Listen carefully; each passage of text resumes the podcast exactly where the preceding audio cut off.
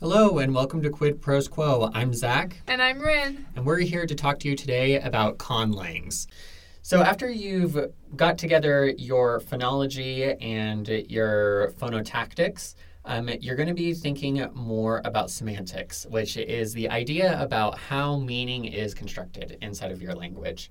And so, one of these, uh, you know, vocabulary words that's going to be really helpful for understanding is something that's called a morpheme. So a phoneme is the is the basic unit of sound, right? If we have a word like cat, then there are three phonemes in there. You have the k, you have the a, and you have the t. Um, in English, we would represent these with c, a, and t. Um, a morpheme is a unit of meaning. Um, and it's not the same thing as a syllable. It's not the same thing as a word because you can have um, morphemes that are a little bit more than syllables and a little bit less than words, or that aren't even aren't even words at all. Um, some examples from English are like un or dis or en, where you can think about you know enchanted. It mean you know en often talks about or enable, you know putting on something, whether that's an enchantment um, or enchantment, whatever that is, or abling something or making something able to do something else. Um, disappoint, where you are not appointing something, or you are already telling that in English we have these really wonky morphemes that work in some cases but don't work in other cases, where you can't just take them off and then voila, you have another word. Yeah. Um, So they're not they're not a prefix, they're not a suffix, they're their own thing. they're just a unit of meaning. Okay. So in uh, prefixes and suffixes are examples of morphemes, but not all morphemes are prefix, prefixes or Uh, suffixes. the old square versus rectangle. yes, exactly.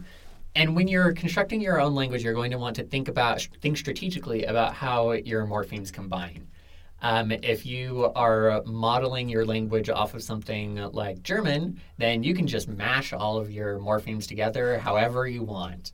Um, one of my favorite German words is Schadenfreude, which literally translates as misery, Schaden, and joy, Freude. And Schadenfreude is this description of an emotion that you feel uh, when you are happy that somebody else is experiencing misfortune. It's often, um, you know, it's often described as a feeling that you get of uh, like uh, when you see righteous vengeance meted out, where you're like, oh, they had it coming for them. like, oh, this feels so good. Um, uh, poetic justice is a, an example of, of Schadenfreude. Um, and once you have these these rules together, you can start creating the dictionary, or you can start making your words, and you can start assigning meanings um, to those words. The next step is figuring out your grammar, which is basically how you stick your words together. Like you can say and like the syntax of the words Mm-hmm. uh, or your sentences I should say because like you can say let's think of like a simple sentence that makes sense one way but not another. Um, the red cat ran up a tree. Mm-hmm. You can't say well you could say but it wouldn't be correct. The tree ran up the red cat. Like that's like doesn't make sense. It's entirely different meaning. Yes. So the grammar and the syntax is super important.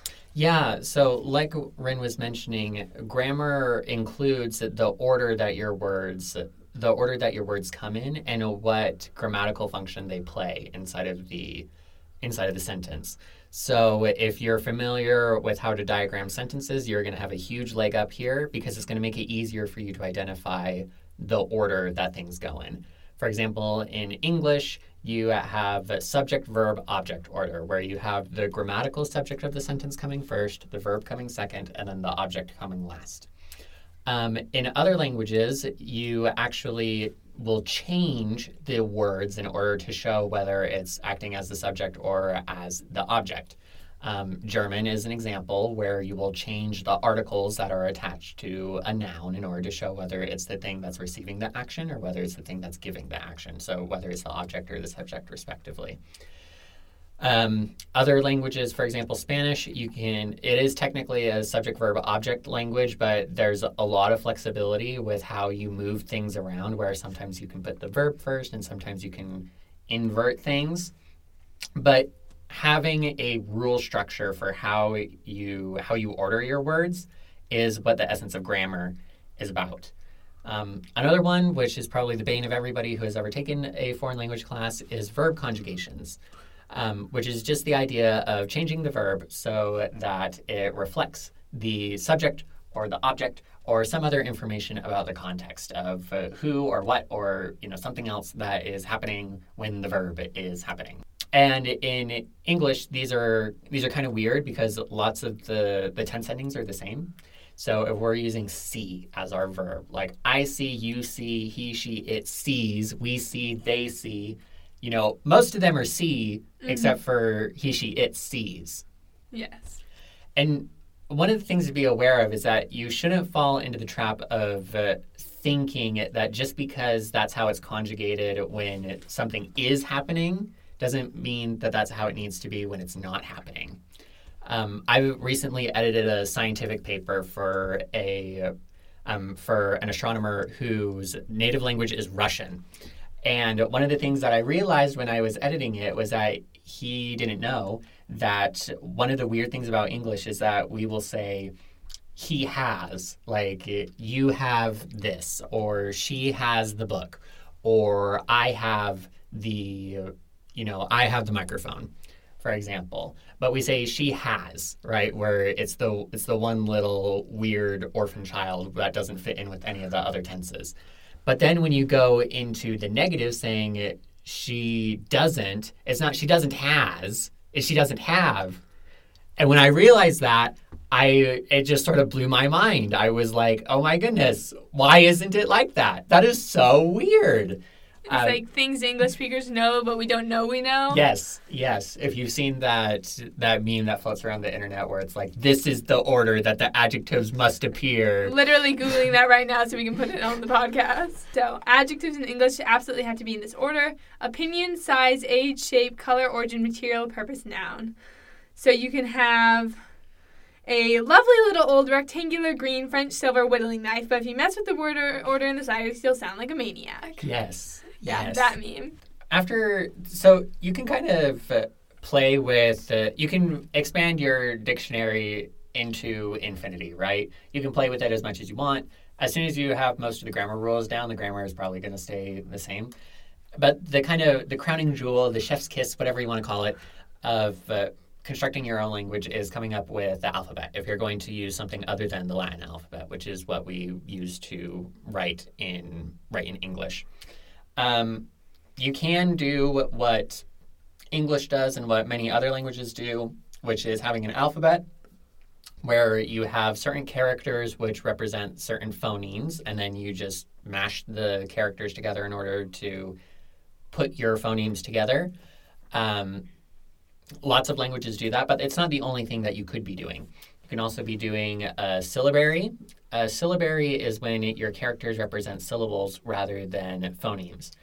And so if you're using a syllabary, you're going to have, you know, potentially hundreds or thousands or tens of thousands of different characters inside of this inside of this language.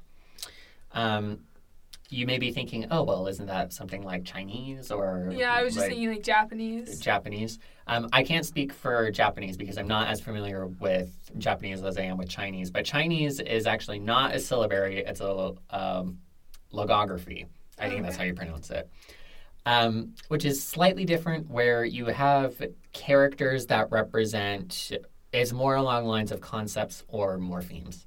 Okay. So you have a character that represents water, and you have something else that refers, represents boat, but they're not they're not directly related to each other, Mhm. sort of sort of thing. Although Yeah. conceivably, you could come up with a logography where your logographs or the individual characters are morphemes, and then you just stick them together in order to make your to make your words. That would be kind of cool to look at.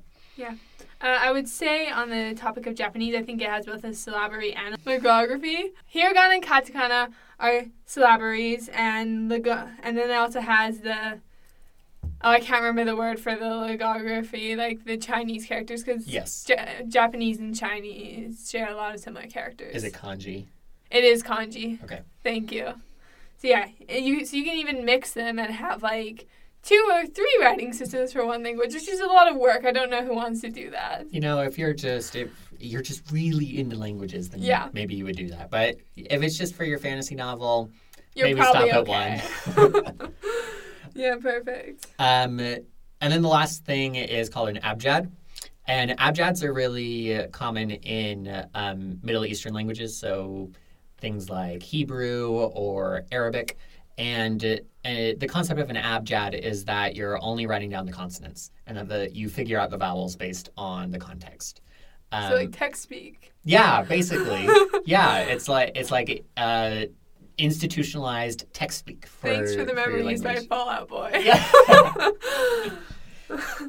so um, what if you are intending on making your own uh, your own alphabet for the language? Um, you w- and you're trying to figure out, oh well, how do I type that? We will link something, uh, a link in the show notes to a um, to a Reddit thread that has instructions for how to create your own your own font that you can use to type. Um, so you can use that uh, to come up with your own alphabet or abjad. Um, if you start looking towards syllabaries and logographies, you're probably going to run out of keys on your keyboard pretty quick. Um, but you know, the resource will be there. Other things we'll put in the show notes are two books that Zac has recommended The Language Construction Kit by Mark Rosenfelder and The Art of Language Invention by David J. Peterson. So those will also be in the show notes. But I think that's all we have for you today. Thanks so much for tuning in.